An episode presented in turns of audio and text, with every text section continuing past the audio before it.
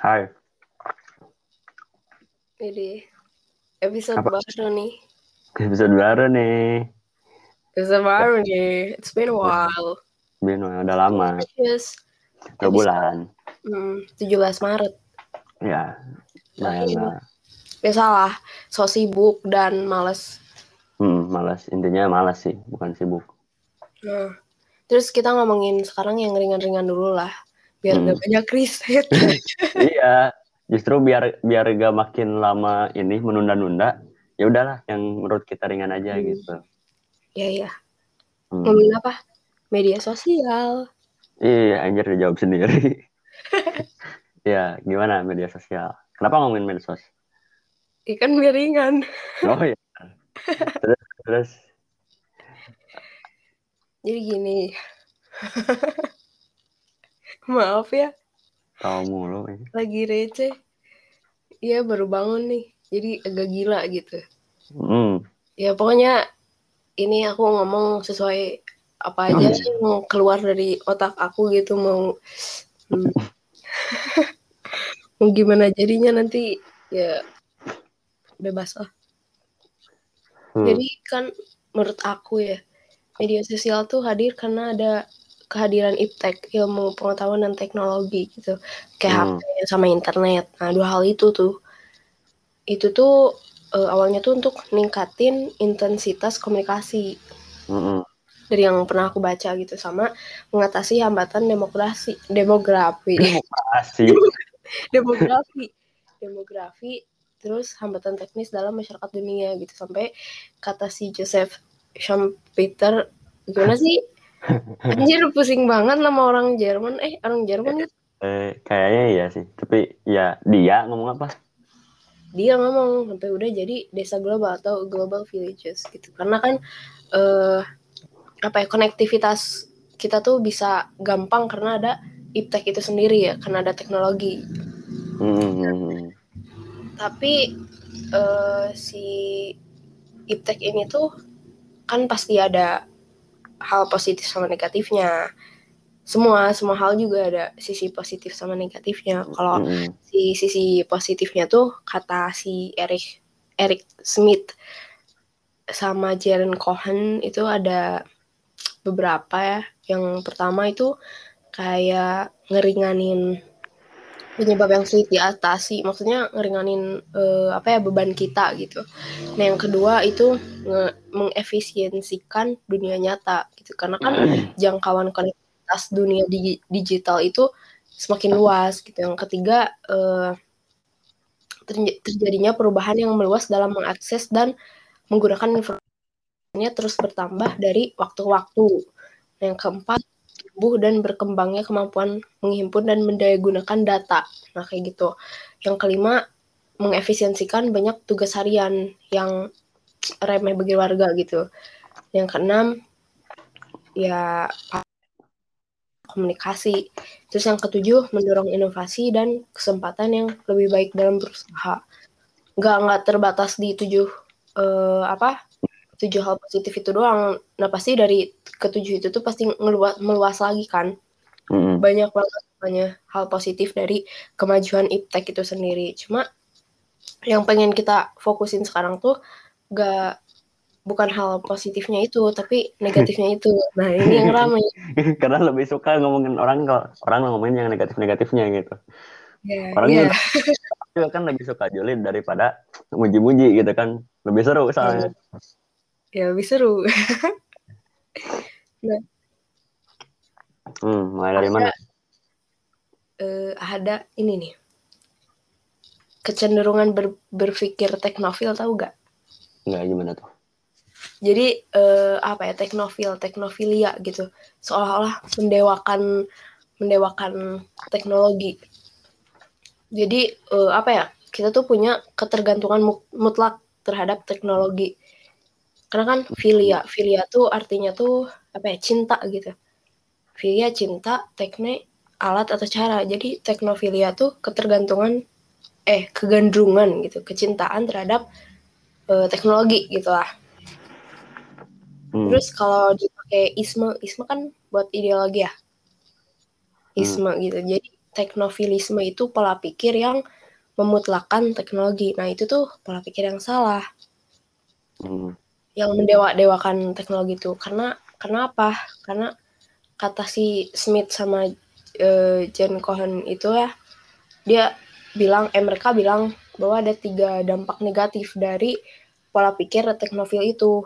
Yang pertama merongrong otonomi. Maksudnya gimana? Maksudnya uh, punya apa ya? Kebebasan bertindak ke, kebebasan bertindak itu. Nah, terus uh, kita tuh kan tidak bisa dimungkiri ya, kita tuh ada kelekatan pribadi sama si handphone sama internet yang tinggi itu gara-gara teknolo teknologi gitu. Jadi sadar atau enggak intensitas uh, si kelekatan diri ini tuh ngelahiran nggak ngelahiran ngelahirin ya Allah butuh es krim oh. ngelahirin ketergantungan mutlak gitu ke si teknologi itu sendiri sampai HP gak ada jarak gitu bangun tidur ini dari bangun tidur sampai ke tidur lagi tuh HP terus kan internet ya. terus ya, jadi makanan sehari iya jadi jadi makanan sehari gitu Mm -mm, jadi ah. bumerang ke kitanya. Niat pengen mempermudah, pengen apa ya? Jadi kita meng, meng, apa sih mengatasi hambatan bla bla bla. Tapi malah kita yang terhambat sama teknologi itu harusnya kan teknologi, teknologi memudahkan kita. Ini malah jadi distraksi buat uh, kita mencapai tujuan kita yang sebenarnya gitu. Iya. Gitu. Mm -mm, nah makanya disebut merongrong otonomi juga gitu. Terus uh, kitanya juga jadi gak bisa bedain kan mana uh, dunia nyata mana dunia maya gitu mm-hmm. ada, ada kayak hidup berdampingan itu udah kecampur-campur malah orang sampai ada kayak uh, dia bisa akrab sama orang-orang kalau di dunia maya doang kalau di medsos doang mm. tapi di dunia nyatanya dia belum tentu gitu jadi kayak malah kayak harusnya kan harusnya ya si dengan adanya si media sosial ini uh, kita tuh jadi lebih gampang buat uh, apa ya komunikasi sama orang. Nah, tapi uh, malah sebaliknya malah makin sulit gitu.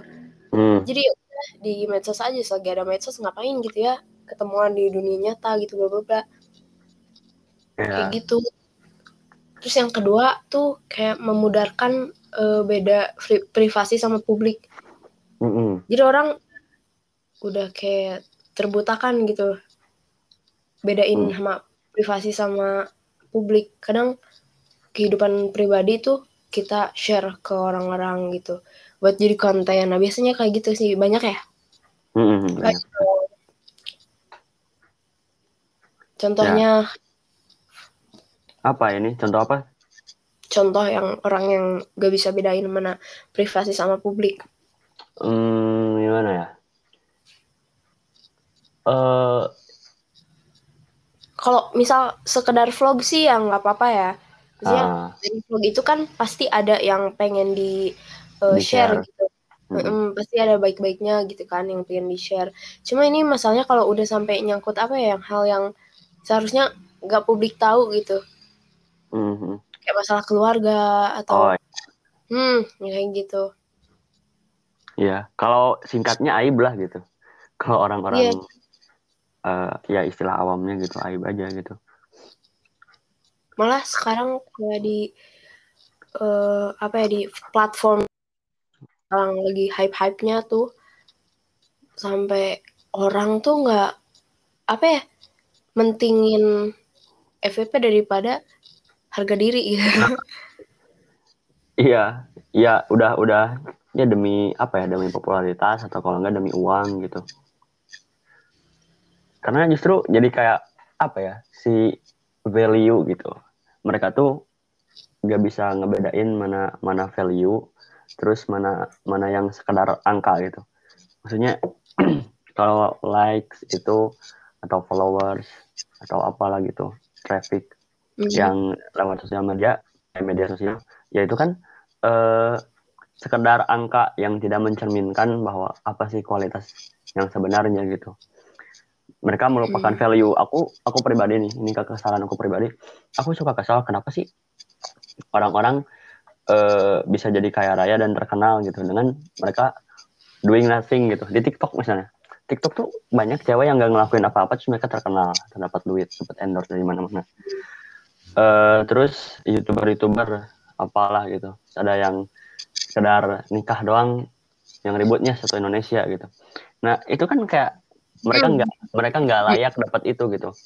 Sedang uh, benar-benar mereka riset buat konten mereka mereka benar-benar mendedikasikan diri mereka ke uh, ya hal-hal yang mau mereka publish itu yang mau uh, karena ini sistemnya udah kacau aja gitu. Algoritma kan mementingkan oh mempertemukan pengiklan sama audiens gitu. Jadi oh iya si pengiklan dapat uh, audiens gitu. Bisa dapat orang yang iklan mereka. Terus si uh, yang dicari kan berarti si konten yang banyak ditonton gitu. Nah hmm. berarti dengan sendirinya uh, si orang-orang yang bikin konten itu menyesuaikan dengan demand demandnya orangnya pengen ngeliat video-video gak jelas gitu misalnya. Jadi mereka bikin yeah. kayak gitu ngikutin algoritma yang mereka kacau. Makanya kayak Skinny Indonesian Pro mereka kan veteran gitu veteran di YouTube. Mereka dari awal YouTube masih berdress yourself mereka udah ada gitu. Tapi sekarang mereka udah mudahan ya karena udah capek lah gitu mereka mau berkontribusi lewat jalan lain gitu ya itu aku udah ngalamin dulu sih betulnya kamu udah beres ngomongnya tadi Iya ya, ya kayak gitu. Jadi orang-orang mm, lebih suka apa ya? Nonton konten-konten yang uh, lebih ke privasi gitu. Mm. Mm. Kayak konten-konten suami istri, kayak gitu ada. ada beneran. Makanya kadang orang tuh setting drama aja gitu. Biar ada yang nonton. Ya kayak gitu terus kayak aib aib kemaluan gitu segala diumbar umbar biar biar seru biar iya undang itu doang. Seleb tuh udah agak aneh sih apa sih masalah nikah atau pacaran cuman ini doang cuman cari sensasi doang yang kayak gitu udah dari dulu aja nah jadi sekalinya privasi masuk ke jaringan teknologi saat itu pula sifat privasi hilang. Mm. Karena siapa aja udah bisa akses. Saking uh -uh. seterbukanya teknologi itu sendiri. Mm. Nah, ya, yang ya. Banyak eh, juga video-video viral yang biasanya yang tempat viral itu video sure gitu. Ini bisa ya, ya. bisa jadi orangnya salah misalnya. Uh, karena nggak nggak ngejaga nggak nggak dijaga apa sih privasi mereka. Bisa juga ada yang kehack atau misalnya apa-nya hilang apa gimana terus di sebarnya itu kayak orang udah gak nggak dia tahu mikirnya gimana gitu orang yang pertama kali nyebar tuh. Dia tuh sebenarnya bisa merusak kesehatan mental orang lain kesehatan mental orang yang videonya disebar itu gitu. Ya itu tuh nggak bijak Aduh. sekali gitu. Banyak dan walaupun nih walaupun misalnya orang yang melakukan perbuatan yang tidak senonoh di depan di tengah di gang misalnya. Terus ada yang ngevideo terus dia nge-share. Ya emang dari uh, orang pertama yang melakukan tindakan tidak senonoh di uh, gang itu emang udah udah salah gitu melakukannya di tempat umum. Tapi orang yang ngevideo dan dia nyebar itu dia lebih dia menambah lagi gitu. Udah dia udah yang salah tuh ditambah salah gitu. Kan salahnya karena melakukan hal privat di ranah publik. Dia sebar di ranah yang uh, publiknya lebih luas gitu. Lebih banyak audiensnya lah. Makin parah gitu. Ada orang yang bilang ya salah sendiri lakuin di tempat umum. Ya emang dia salah lakuin di tempat umum tapi yeah. yang iya. nyebar tuh sama-sama salah juga. Dan yang nonton juga sama-sama salah gitu. Iya. Ini nyinggung-nyinggung ini ya apa? Mental health. Uh hmm. oh ya btw tau gak? Uh, bulan Mei itu ya bulan ini uh, Mental Health Awareness Month. Oh bulan ini tuh Mei. Iya. Wih. Bentar ya. Pas Boleh ya. lah sekalian dibahas ya. Karena kan yeah. nyambung banget ini antara mm media sosial sama kesehatan mental tuh. Cuma itu uh, depending dulu ini aku mau jelasin yang ketiga. Iya, sorry sorry. yang ketiga tuh uh, percepatan penyebaran berita bohong. Ya gak jauh hmm. sama yang tadi Faris bilang itu hoax lah. Berita-berita menyesatkan. Saking banyaknya informasi yang uh, keluar gitu. Sampai orang-orang tuh bingung mau percaya yang mana. Terus akhirnya uh, apa ya gak bisa bedain gak bisa apa ya uh, menyeleksi gitu informasi-informasi mana yang emang benar atau salah gitu nah banyak banget informasi yang menyesatkan gitu atau hoax itu uh. dan biasanya dijadiin instrumen untuk tujuan yang negatif kayak menjatuhin pihak lain atau membuat orang lain menderita secara sosial gitu lewat komentar komentar yang menyulitkan. Nah itu tuh di medsos juga di yeah. komentar komentarnya tuh pedes banget gila. Sampai tahu gak sih ada ada akun nih akun yang yang emang sengaja isinya tuh gosip gosip seleb tau lah masa iya gitu terus terus Terus uh, kalau untuk tujuan politik tuh emang udah ini ya hoax tuh. Ya. Yeah. Ya udah biasalah gitu. Hmm, untuk kelompok Karena... tujuan kelompok tertentu gitu. Nah dari tiga kenyataan itu media sosial tuh udah menjadi apa ya pembangkit eh uh, nekrofilia. Atau gak nekrofilia? Upaya-upaya mematikan orang lain gitu. Hmm. Hmm. Ya masalah berita bohong itu kayak anjir dari dari dari berbagai skala gitu, mulai dari sekedar temen kita nih misalnya apa sih putus gitu, terus putus terus pacaran sama orang lain terus kayak apa apa bisa jadi kan uh, apa sih? Oh dia apalah apalah buat menjatuhkan si mantannya misalnya. Itu atau misalnya dari skala seleb seleb nasional misalnya. Sampai ke skala antar negara yang lagi ada hmm. konflik misalnya. Itu anjir semua orang nyebar berita bohong gitu di media sosial. Sampai sampai susah banget buat ngebedain mana yang benar mana yang salah gitu. Hmm kayak modal ini doang gak sih uh, video-video editan yang campur-campur gitu terus uh, disebarnya tuh di grup grup WA hmm, iya anjir. Grup WA mama anjir suka banyak hoax itu. Asli beneran. Klaster klaster yang paling sulit dibantu itu. Grup mama bener setiap lihat ya Allah videonya kayak ya kali percaya gitu video kualitasnya jelek aja masa dipercaya gitu? Ya, nonton kayak berita gitu kalau males baca berita ya nonton berita tapi di yang yang bener lah gitu sekarang kan nggak semua berita berbayar. Iya. Ada yang gratis kan. Tinggal kitanya aja nggak usah males nonton berita gitu. Mm.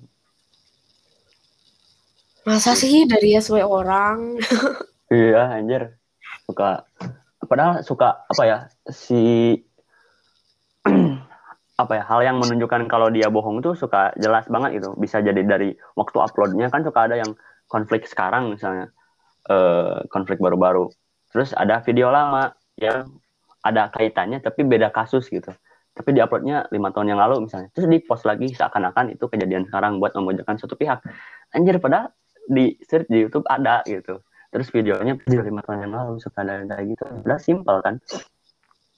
Mm -mm. Oh ini contoh kasusnya tuh yang biasanya uh, kalau ada ini pesawat yang jatuh atau kapal atau gitu itu tuh video-video yang lama gitu. Biasanya kan orang-orang kita gitu ya orang-orang Indonesia lebih suka kayak ngedengerin cerita-cerita mistis atau cerita-cerita dari korbannya yang kayak haru gitu terharu eh terharu iya kayak gitu yang menyedihkan itu padahal eh, ada gitu ya pembelajaran yang seharusnya ya yang kita belajar tuh kayak tentang masalah apa ya masalah teknis kesalahan teknis kayak gitu kan Nah itu memang kita males banget kayaknya ya buat hmm. belajar ya dari apa sih kenapa penyebab itu gitu. Tapi hmm. yang emang logis gitu. Nah di orang-orang kita tuh lebih suka ngedengerin cerita dari keluarga korban misalkan atau dari hal-hal mistisnya. Nah terus dikait-kaitin sama video-video lama gitu. Hmm. Hmm. Kadang ada yang uh, apa sih nyebarin berita bohong tuh ini keluarga korban bla bla bla bla bla. uh, terus ada mayatnya gitu kan? Enggak, pasti kalau gini, ya kalau misalnya ada yang uh, kecelakaan terus berita gak lama dari sana pasti beritanya uh, bapak korban mengaku mendapat firasat semua orang aja mau mati firasat anjir firasat kayak terus uh, apa ya feeling terus mendapat mimpi kayak gitu-gitu anjir mimpi mah aku juga tiap hari mimpi random semua master nih master, master. Terakhir mimpi dinyanyiin lagu yang pengen teduh. Iya, apa yang teduh udah pernah bikin lagu buat Dion. Tapi ya sayang sekali itu mimpi. Mimpi doang. Iya. Dan inget aku nadanya, guys. Ya, jangan, jangan, jangan, jangan, jangan, tahu, kalau mau tahu uh, ini ya boleh WA aku aja. WA boleh. Hmm. Ya, add, add back. Bayar, gitu. Add iya. back add aku aja lah ya anjir terus apa berita bohong atau mau yang lain mm, itu itu kan udah tiga tiga doang ya sekarang udah beres itu udah beres secara umum udah beres sekarang mau ng ngalir ngidul gitu ngalir ngidul aja sekarang. Iya sekarang. Mbak, pasti banyak waktu. Tenang tenang. Tadi kan nyinggung-nyinggung mental. Nah gimana mm -hmm. anda Faris Baso Aji ya itu jangan disinggung masalah bahasa asing sekarang kita uh, masalah mental health. Anjir. Uh, sekarang ya terutama setelah uh, adanya pandemi kita udah lebih dari setahun ini uh, berada dalam situasi yang berbeda gitu dan exposure kita terhadap internet terhadap media sosial pun menjadi meningkat gitu intensitas dan frekuensinya meningkat gitu nah uh, dengan uh, seperti itu, berarti dampak-dampak negatif dari media sosial ini bakal semakin rentan gitu menerpa manusia-manusia abad ke-21 ini. Nah, apa aja gitu. Anjir, aku ini ya hal simpel gitu. Hal simpel mm. yang bisa rusak. Filter. Filter, filter Instagram yang kayak gitu. Mm -hmm. bisa ngerusak gitu. Apa apa yang bisa buruk gitu hal buruk apa yang bisa terjadi dengan hanya mempercantik diri sendiri mempertampan diri sendiri dengan apa sih mempertampan aneh banget dengan filter gitu nah ternyata ya ternyata ketika uh, mereka ngelihat filter tuh kayak seakan-akan itu mereka saking seringnya pakai filter gitu.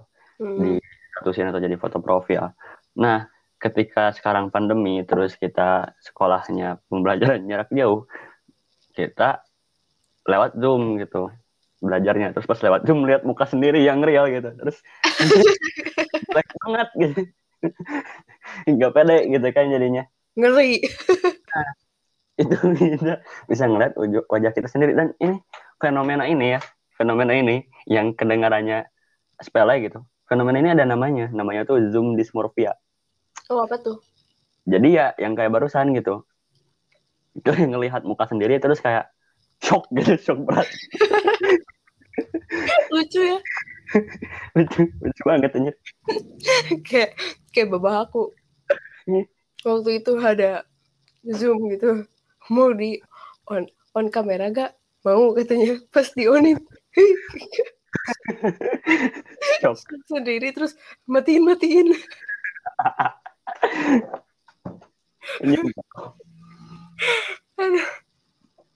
Kasih tahu itu zoom dysmorphia gitu.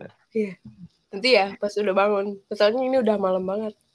Iya ya dan selanjutnya ya yang lebih menarik lagi uh, dermatologis bilang dermatologis itu uh, apa sih dokter-dokter spesialis tentang kulit kuku dan lebih detailnya kuku dan rambut tapi intinya mereka hmm. kalau operasi plastik sama mereka gitulah ahli-ahli kulit gitu. Nah, mereka tuh bilang kalau ada peningkatan uh, operasi plastik selama pandemi ini.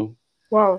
Karena ya mereka bilang penyebabnya itu salah satunya uh, Zoom. Mereka shock lihat muka mereka di Zoom terus itu.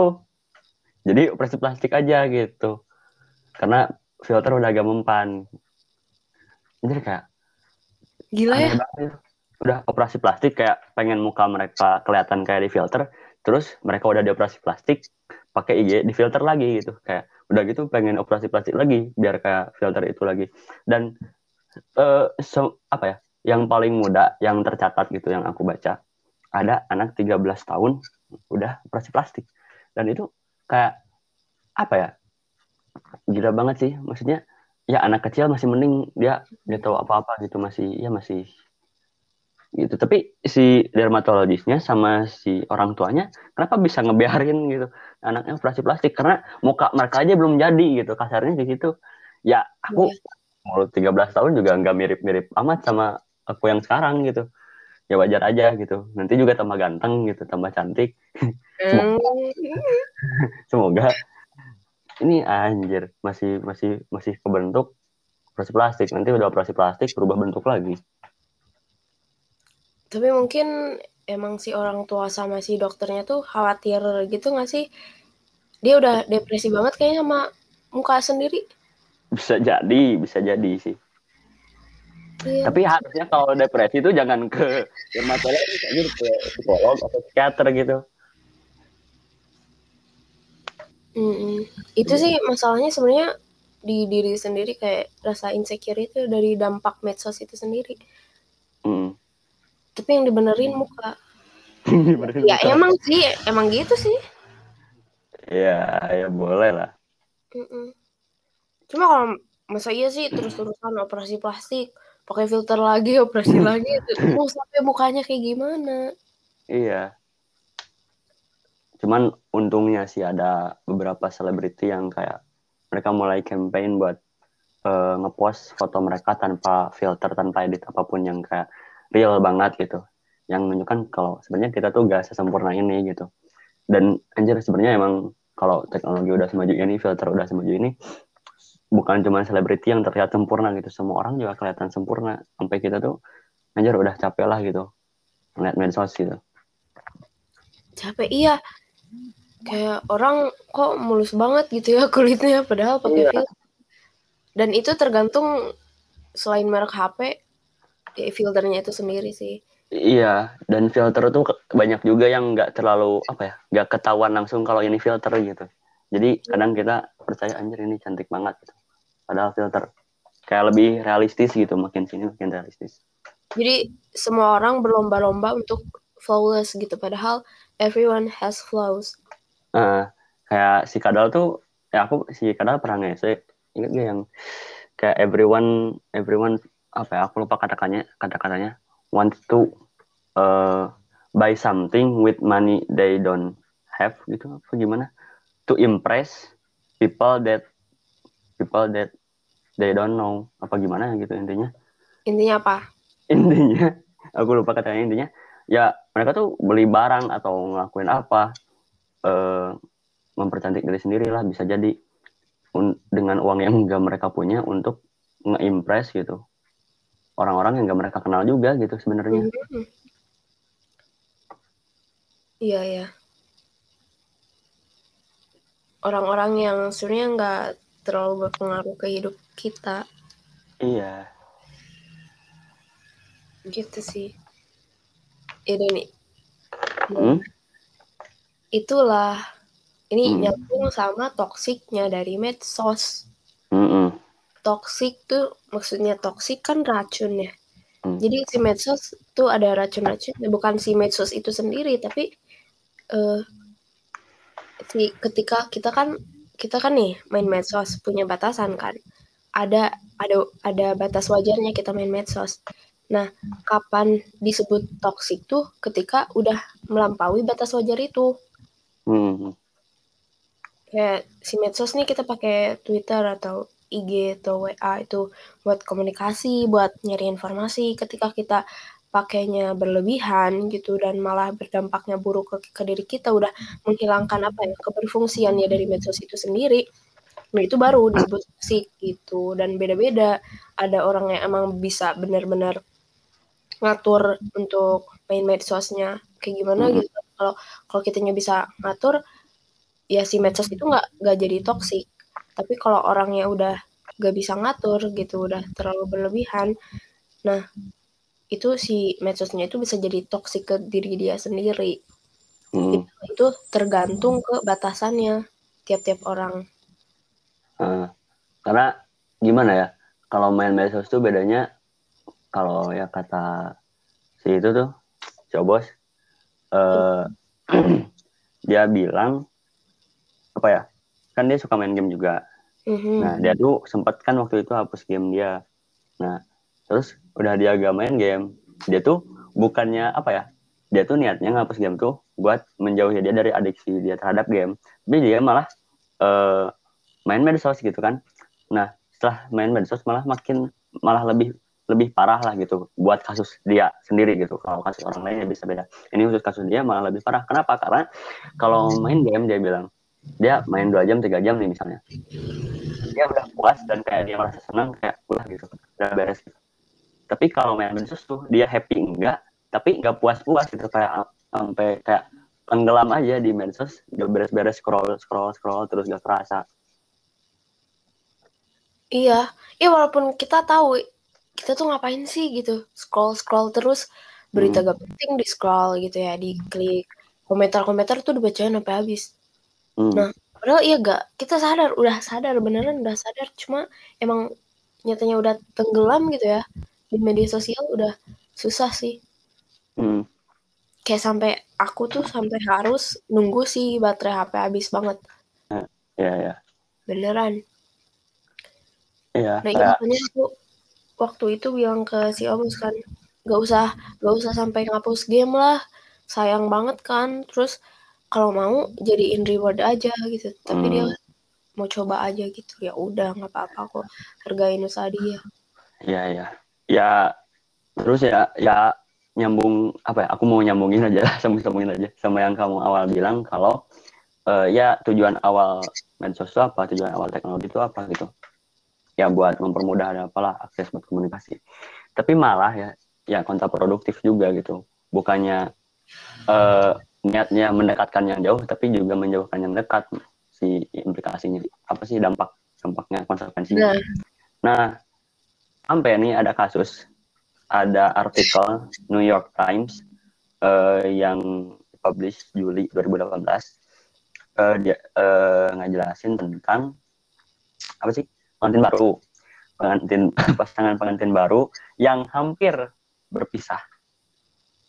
Eh, setelah mereka bulan madu eh, alasannya adalah karena istrinya menghabiskan waktu da- di perjalanan itu buat eh, nyiapin apa ya? Buat apa sih? Pos pose pose buat selfie. Daripada dia menghabiskan waktu dengan suaminya gitu. Kasihan banget gitu ya. Dan Iya. mau pisah juga. Jadi kayak apa ya lebih peduli apa yang orang lain anggap bagus anggap keren anggap kelihatan bahagia daripada kebahagiaan yang sebenarnya itu sendiri gitu. Iya iya, melupakan esensi gitu. Iya iya. Kayak eh, mengesankan orang lain. Mm-mm. Ini sih kalau iya di tongkrongan banyak kayak gitu. tongkrongan gila Gila. anaknya anak tongkrongan Iya, apalagi cewek-cewek gitu kan. hmm. Gak afdol tuh kalau nggak selfie atau yo. foto-foto OTD atau apa kayak. Dan Mm-mm. iya emang emang lebih lama waktunya dipakai buat foto-foto gitu. daripada benar-benar menghabiskan waktu yang berkualitas gitu dengan Iya, teman kadang-kadang sih kayak gitu. banyak Juga udah agak aneh lah. makanya kayak udah nyaman juga gitu itu yang bikin kita nyaman ya kita berdua nyaman eh, di circle yang menurut kita benar-benar genuine kita tuh apa ya spend waktu. Ya udah Hmm. kita kita nggak expose ke siapa-siapa gitu.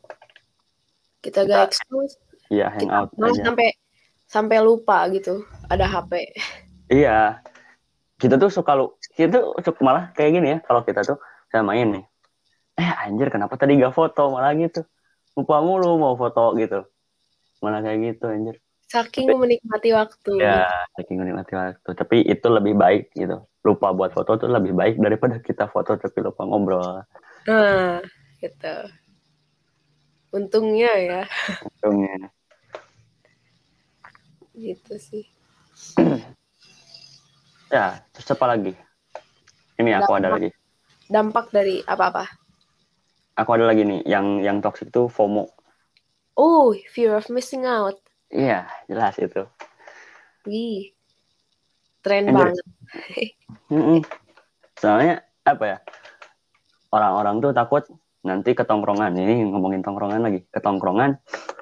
Kalau cowok misalnya nggak tahu eh, siapa yang menang di pertandingan tadi malam, atau ada lagi ada tren apa, lagi ada berita apa gitu. Takut nggak bisa ada obrolan, takut miss jokes gitu. Kalau misalnya orang ngobrol kan suka ada jokes-jokes yang jokesnya tuh berasal dari hal-hal yang lagi tren gitu.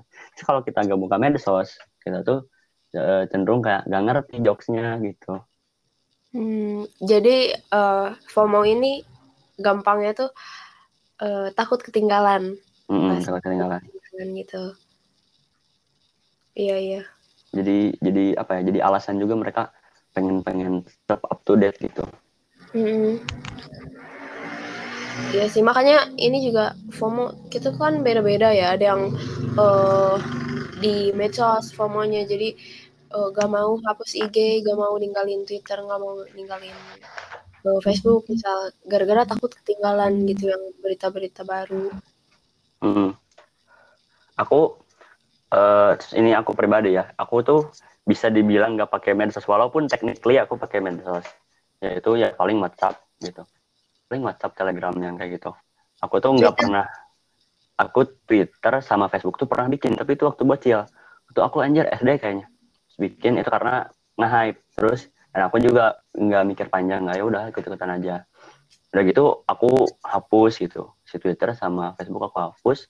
IG nggak pernah pakai karena aku sempat gak punya HP nih pas awal-awal IG muncul tuh pas aku SMP terus eh pas aku udah punya HP lagi aku eh, apa sih udah ketinggalan gitu. Terus aku "Ah, males lah mending gak usah bikin aja gitu. Dan akhirnya aku gak pernah bikin. Sampai banyak orang yang nanya aku kenapa gak punya IG justru kayak seakan-akan punya IG tuh kayak udah wajarnya orang punya IG padahal kan asalnya manusia emang gak punya IG gitu. Terus aku suka nanya balik emang kamu kenapa bikin IG gitu.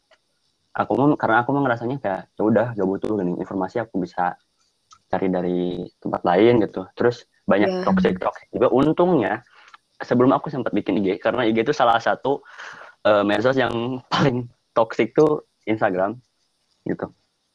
Eh sebelum aku bikin Instagram aku udah tahu itu itu dulu. Jadi kayak ah kayaknya gak usah deh gak penting juga aku gak perlu gitu.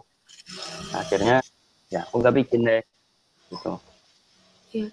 Jadi eh, intinya kamu tahu apa yang kamu butuhin gitu dengan Iya. bermedsos.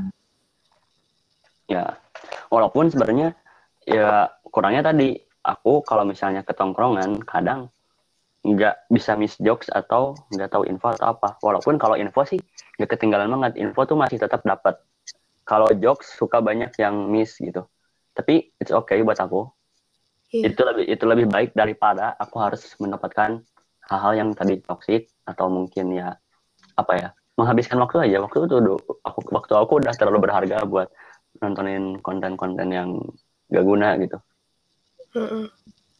Ya itu alasan aku nggak download TikTok. Hmm. Hmm. Aku juga IG, IG tuh aku ngehapus selain karena si ngabisin memori ya si IG itu. Aku hapus, jadi aku pakai buat seperlunya aja. Kayak misal eh, ada teman baru, terus saling follow atau DM-an. Nah itu baru di IG. Itu pun aku buka di com. Terus eh, mm-mm. soalnya ya aku selama selama main IG tuh bener-bener toxic gitu Hmm. aku ngerasanya toxic gitu karena aku kadang berlebihan gitu nggak nggak sewajarnya aku lihat-lihat eh, apa ya story orang lihat story orang kan pasti ya orang tuh nge-share apa yang pengen dia share apa yang pengen dia perlihatkan ke orang lain Hmm. dan itu tuh nggak sepenuhnya hidup dia tuh di share ke eh, story gitu pasti eh, yang baik-baiknya gitu yang berkesan yang menurut dia berkesan tuh kayak gimana baru di share Hmm. dan ini tuh Kadang- mengarah ah sorry sorry gimana Dan ini kadang kita lupa gitu kalau orang juga punya kurangnya, orang punya kehidupan yang buruknya kayak gitu. Gak semua tentang orang itu tuh baik baik baik gitu kan. Tapi Hmm. kita, kita lihat orang tersebut tuh dari apa yang kita lihat di storynya dia. Nah itu dampaknya buruk sih. Selain insecure gue Iya. juga jadi mm, eh, iya itu insecure. Ya karena sekarang tuh udah apa ya media sosial tuh akun media sosial tuh merepresentasikan eh, individu yang sebenarnya gitu. Kayak oh lihat dia ya dari medsosnya kadang kayak gitu dan aku ini jadi ngarah ke satu satu toxic lain yang ada di media sosial tuh yaitu masalah banding membandingkan gitu. Kan ada eh, eh, kutipan gitu. Eh, comparison is a thief of joy gitu. Jadi kayak membanding ngebandingin tuh kayak dia tuh gitu nyuri ke ke apa sih? Joy. Joy apa anjir joy? Ya eh, kenyamanan bukan kenyamanan kayak ya enjoy lah gitu. Enjoy iya. menghilangkan menghilangkan enjoynya itulah gitu maksudnya. Gimana sih kata-katanya susah? Nah karena ketika kita mulai ngebanding-bandingin itu tuh udah merusak aja. Karena kalau misalnya niat awal medsos tuh buat share gitu it's okay gitu kita buat nge-share. Eh, kita tuh update gitu kita tuh lagi apa itu menurut aku oke benar-benar oke gak masalah mau orang update. Tapi yang jadi masalah adalah ketika kita update kita ngelihat orang lain juga update.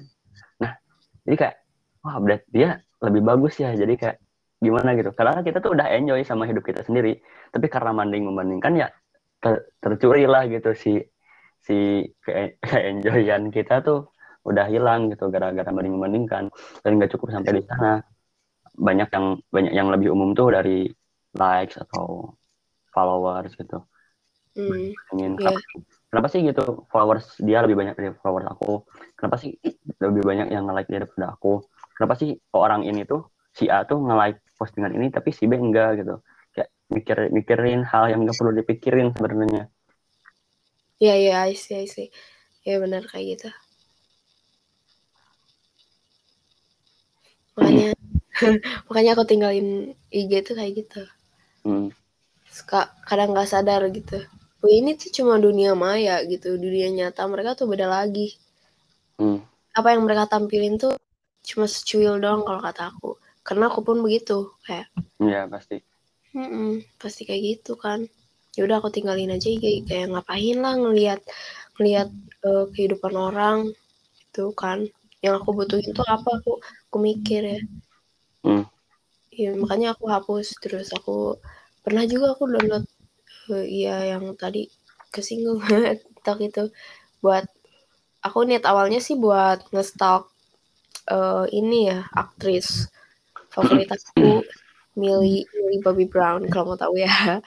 Nah gitu. Udah itu udah aku hapus lagi karena emang anjir apaan gitu yang aku lihat ke video-video setengah-setengah gitu terus kayak gak asik gitu lah. Emang banyak sih eh, konten-konten edukasi Hmm. eh, yang edukatif gitu maksudnya atau iya ya yang bagus-bagus lah yang nggak Hmm. sampah semua maksudnya tapi ya banyak juga platform selain itu yang emang kalau misalkan kita butuh yang edukatif mah ya ya Ya. ya benar terus ya aku jadi kepikiran lagi ya kamu udah beres Udah. poin yang awal kamu yang bilang eh, masyarakat udah gak bisa ngebedain antara dunia maya dan dunia nyata gitu. Kayak ada kasus sekarang eh, untuk untuk konteks ya sekarang tuh lagi ada lagi hangat isu Israel Palestina. Nah terus eh, dari isu Israel Palestina ini ada banyak orang yang speak up gitu speak up. Nah terus ada orang nih yang eh, biasanya dia speak up tapi kali ini enggak. Nah si Gita Saf nih. Nah Gita Saf tuh dia nggak speak up. Nah orang-orang tuh udah gak bisa ngebedain dunia nyata sama dunia maya. Kayak seakan-akan dia tuh apa ya bukan manusia. Seakan-akan dia tuh bukan manusia gitu. Dia pokoknya kalau ada apa-apa harus speak up harus speak up. Karena ya sebelumnya dia topik-topik lain dia suka speak up. Tapi kali ini enggak padahal sebenarnya kalau kita pengen adil ya gitu dia lihat dia sebagai manusia. Dia punya lagi punya kesibukan lain dia juga lagi apa sih lagi nggak baik-baik aja. Dia mental healthnya lagi terganggu dia suicidal dan dan seterusnya dan seterusnya. Intinya anjir gitu. Orang tuh gak mikir ya eh, kata-kata mereka ketikan mereka dengan jempol mereka tuh bisa menyakiti orang dan hampir mati gitu. Karena bisa bikin orang suicidal dan bahkan udah banyak orang lain yang udah uh, mereka tuh bunuh diri karena uh, komentar orang lain di media sosial. Dan itu kayak contoh yang benar-benar real sih. Kalau misalnya media sosial tuh merusak kesehatan mental gitu. Nah ya aku juga gak mau bahas terlalu dalam tentang Israel Palestina ataupun kita saat ini. Cuman intinya itu contoh yang benar-benar menunjukkan bahwa anjir separah ini gitu dampaknya gitu. Nah Padahal ya, padahal di Kasaf ini juga dia tuh udah berkontribusi mungkin lebih dari orang-orang yang ngehujat gitu. Orang-orang ngehujat cuma bisa nge-status atau apa gitu. Kadang kan status tuh kayak tingkat kesolehan seseorang tuh diukur dari oh dia nge-statusnya seberapa sering captionnya seberapa panjang atau gimana, seberapa pantang dia ngomong gitu. Padahal ya di Tasap dia udah berkontribusi, dia udah kasih donasi, dia udah ke ngasih surat ke representatif di Jerman ke beberapa tempat gitu. Itu itu jauh lebih signifikan daripada bacotan-bacotan orang yang kayak so tau gitu lah. Bacotan-bacotan orang yang padahal mereka nge-status juga anjir audiensnya cuma teman-teman doang nggak terlalu ngaruh juga. Itu aku bukan aku bukan mendiskreditkan mereka. Mereka udah usaha itu oke okay, gitu. Bagus. Tapi ya mereka duluan yang mendiskreditkan si usaha si Gita ini gitu. Ya gitu sih. Hmm menurut aku. Ya kalau mau kontribusi ya silahkan kontribusi dengan lebih real dengan yang ngasih donasi atau apa gitu. Daripada sekedar ngomong doang gitu. Daripada anjir orang-orang ngomong apalah gitu. Tahu. Terus anjir konyolnya tuh mereka nggak tahu apa-apa. Mereka tuh sok sok banget tapi nggak tahu apa. Pas ada berita berita yang jelek tentang Hamas misalnya. Mereka nanya emang Hamas apa anjir? Masalah Israel Palestina nggak tahu dan Hamas tuh apa. Aduh gak ngerti lagi sih ya, jadi intinya bolehlah kalian kayak nge-share nge-share di status atau apa gitu ya walaupun isinya ya dekat doang tapi jangan sampai gitu kayak menghujat orang gara-gara orang nggak bikin status gitu loh. ngerasa Karena, paling gitu. Iya, ngerasa paling oke, okay, ngerasa paling soleh gitu, ngerasa paling uh, apa ya menyumbang banyak gitu ya. Hmm ya padahal kita gak tahu kan usaha orang lain di balik itu yang gak di share itu seberapa besar. Terus kan gak semua harus di share kita harus milih-milih. Nah itu balik lagi ke berita menyesatkan. Iya. Yeah. sekarang tuh sekarang tuh sebenarnya kita lagi dipusingin sama ya banyak inilah buzzer-buzzer kayak gitu. Iya orang apalagi orang yang nggak tahu Hamas apa dia anjir udah gak kehitung dia nyebar berapa berita bohong gitu karena dia agak ngerti ada apa yang terjadi gitu.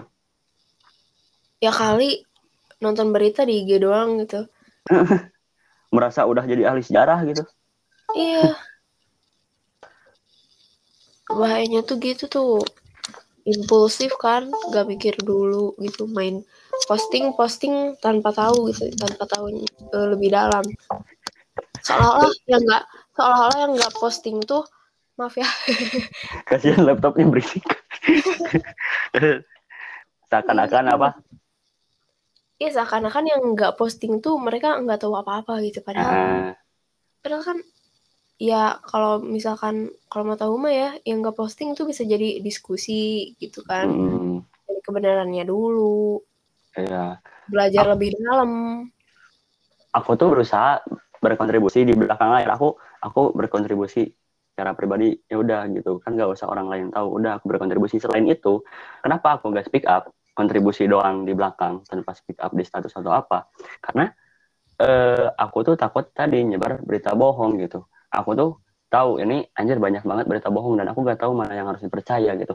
Tapi meskipun aku nggak tahu nih mana yang benar-benar salah karena pasti ke, dari kedua belah pihak pun mereka berdua gak suci gitu. Pasti ada kepentingan-kepentingan politik praktis yang mereka tuh apa ya uh, nyebar atau apalah biar biar kelihatan mereka yang paling benar gitu.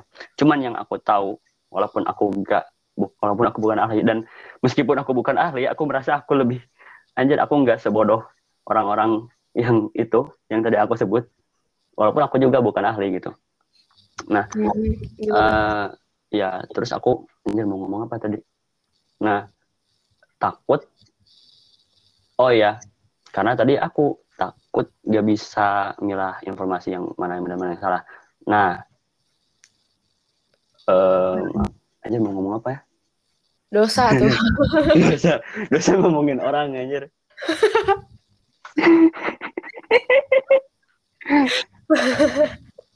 Takut tapi apa? satu hal satu hal yang aku tahu ya udah tadi aku gak bisa eh ngebedain mana yang benar masalah tapi satu hal yang aku tahu ada pelanggaran hak asasi manusia di sana gitu.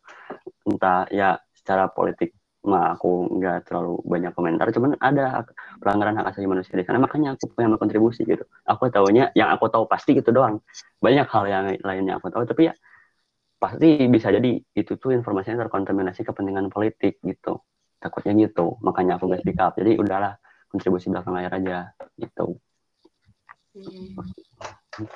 Iya. ya Ada lagi Lucu, kamu? ya gitu. Eh, aku yang menangnya lucu aja. Sekarang tingkat ya tingkat apa ya? Tingkat kemuliaan atau apa ya? yang kayak gitulah diukur dari seberapa banyak dia nge-share. Mm-mm. walaupun nggak ada yang salah dari nge-share ya jangan Iya. don't get us wrong gitu kita nggak jangan jangan ini Mm, jangan jangan sampai eh, ngambil apa ya? Ngambil makna yang salah dari maksud eh maksud dari apa yang kita omongin Mm-mm, maksudnya jangan salah tangkap gitu. Dan iya emang aku pun suka nge-share gitu kayak berita gitu. Hmm. Kadang aku nge-share berita tuh pagi-pagi ya kalau aku nonton berita iya iya di-share di SW gitu. nge-share itu gak salah gitu cuman yang salah tuh kayak udah nge-share terus ngerasa paling benar dan ngejadi orang lain gitu Mm-mm, Nah itu yang salahnya tuh sikap yang kayak gitunya. Bagus lah nge-share mah. Hmm. Udah sih dari aku sih gitu sih. Dari kamu ada lagi gak Udah kayaknya. tinggal konklusi anjay. Konklusi, iya, konklusi. siapa dulu? Faris Faris Basci dulu. dari aku ya emang gitu. Eh dari media sosial tuh ada baik ada buruknya. Yang baiknya juga banyak. Eh dan kita tuh barusan lebih banyak nge-expose yang buruk-buruknya gitu. Karena ya itu yang perlu orang banyak tahu gitu perlu banyak orang sadar gitu. Bukan berarti kita melarang atau apa gitu. Kalau misalnya kalian merasa eh, kalian tuh tahu gitu eh, apa yang kalian mau apa yang kalian butuhin dan kalian merasa kalian perlu media sosial it's okay gitu pakai aja media sosial. Sewajarnya sesuai kebutuhan gitu. Kalau kalian merasa eh, pakai media sosial tuh gak worth it gitu mending gak usah dan nggak butuh ya ya nggak usah gitu. Nah tapi buat orang-orang yang merasa eh gue fine fine aja gitu pakai media sosial gak ada masalah apa apa oke kalau kayak gitu gak apa-apa pakai media sosial tapi coba aja lah gitu. Coba aja beberapa hari gitu off gitu beberapa minggu dan dan manusia yang sebenarnya kadang dari kadang di sana baru kita nyadar gitu. Setelah kita ngelapasin medsosnya itu sendiri baru sadar oh iya ya medsos itu udah merenggut ini. Mungkin hal-hal yang kita gak kerasa mungkin kayak kebersamaan di keluarga sekedar makan bareng di ruang keluarga gitu. Sekedar nonton bareng di ruang keluarga ngobrol bareng.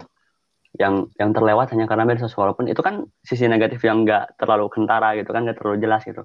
Tapi secara gak sadar eh, itu juga dampak negatif gitu. Ataupun hal, lain gitu. Jadi jarang main lah jarang keluar jarang olahraga atau apa. Secara tidak langsung itu juga dampak dari medsos. Jadi manusia yang seutuhnya coba coba jadi manusia yang seutuhnya gitu. Jangan jangan Hmm. benar-benar terikat sama medsos gitu.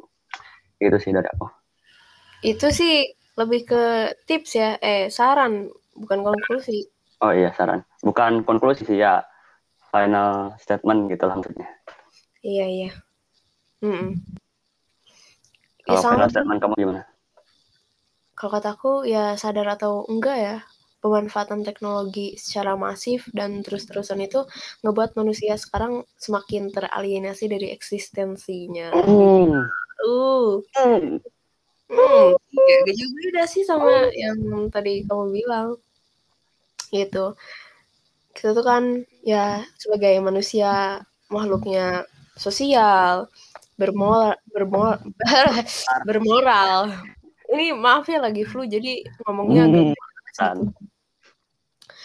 Nah, uh, jangan sampai gitu lah karena tumbuh suburnya teknologi ini ningkatin ego kita gitu, egosentris, kayak terus jadi memperburuk uh, apa ya hubungan kita ke ke pribadi maupun ke sosial kayak gitu. Nah, ya gitu. Udah teknologi itu uh, apa ya selain jadi obat tuh uh, bisa jadi penyakit juga makanya ada istilah toksik Hmm. jadi kita pinter-pinter aja lah makainya gitu ada harus ada self awareness juga kayak gitu Iya, ya. tahu apa yang kita butuhin ya sama aja sebenarnya Hmm.